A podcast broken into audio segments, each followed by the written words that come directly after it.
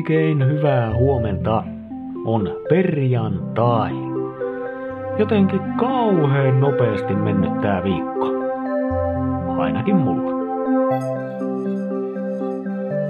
On siis kolmas helmikuuta. Nimipäivää viettävät Valo ja Hugo. Onnea sinne. Lisäksi tänään on Työskentele alasti päivä. Mulla ainakin on tossa aamupäivällä palaveri melko ison yrityksen tuotantolaitoksella. Saattaapa olla, että vaatteet pysyy päällä ainakin puoleen päivään asti. Mutta jos sulla on mahdollisuus työskennellä alasti, tee se. Tänään on se päivä. Tai jos työskentelet kovinkin etätyövoittoisesti, ehkä sulla joka päivä on nakupäivä. Mutta jos nakuilu ei yhtään kiinnosta, voit muistella vaikka sitä, että tällä päivämäärällä vuonna 1014 kuoli Tanskan kuningas Sven kaksi parta.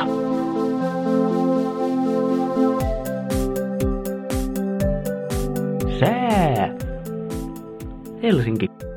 Pilvistä pienellä toivolla valon pilkahduksista. Pakkasta kolmesta viiteen astetta. Kuopio. Aamussa ehkä heikkoa lumisadetta, muuten näyttäisi poutaiselta.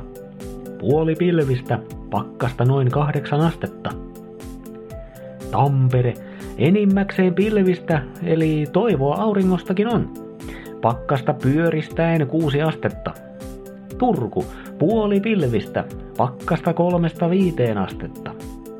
Salossa on ehkä vähän Turkuakin valoisampaa, pakkasta neljä tai viisi astetta.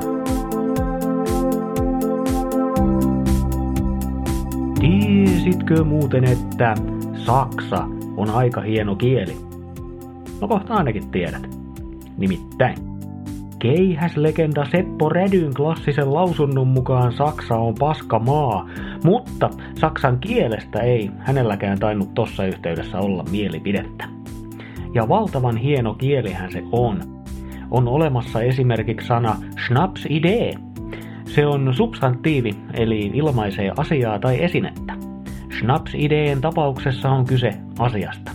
Schnapsidee on idea, joka syntyy humalatilan aikana ja vaikuttaa hyvältä idealta vain humalatilan aikana. Yleisen määritelmän mukaan tuon humalassa syntyneen idean pitää olla jollain tavalla hullu ja epäkäytännöllinen.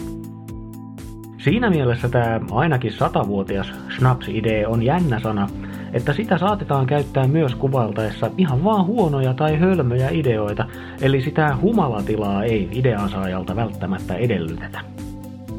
Eli jos kuulet saksalaisen puhuvan vaikka lapselleen snapseista, ei välttämättä ole lastensuojeluilmoituksen paikka.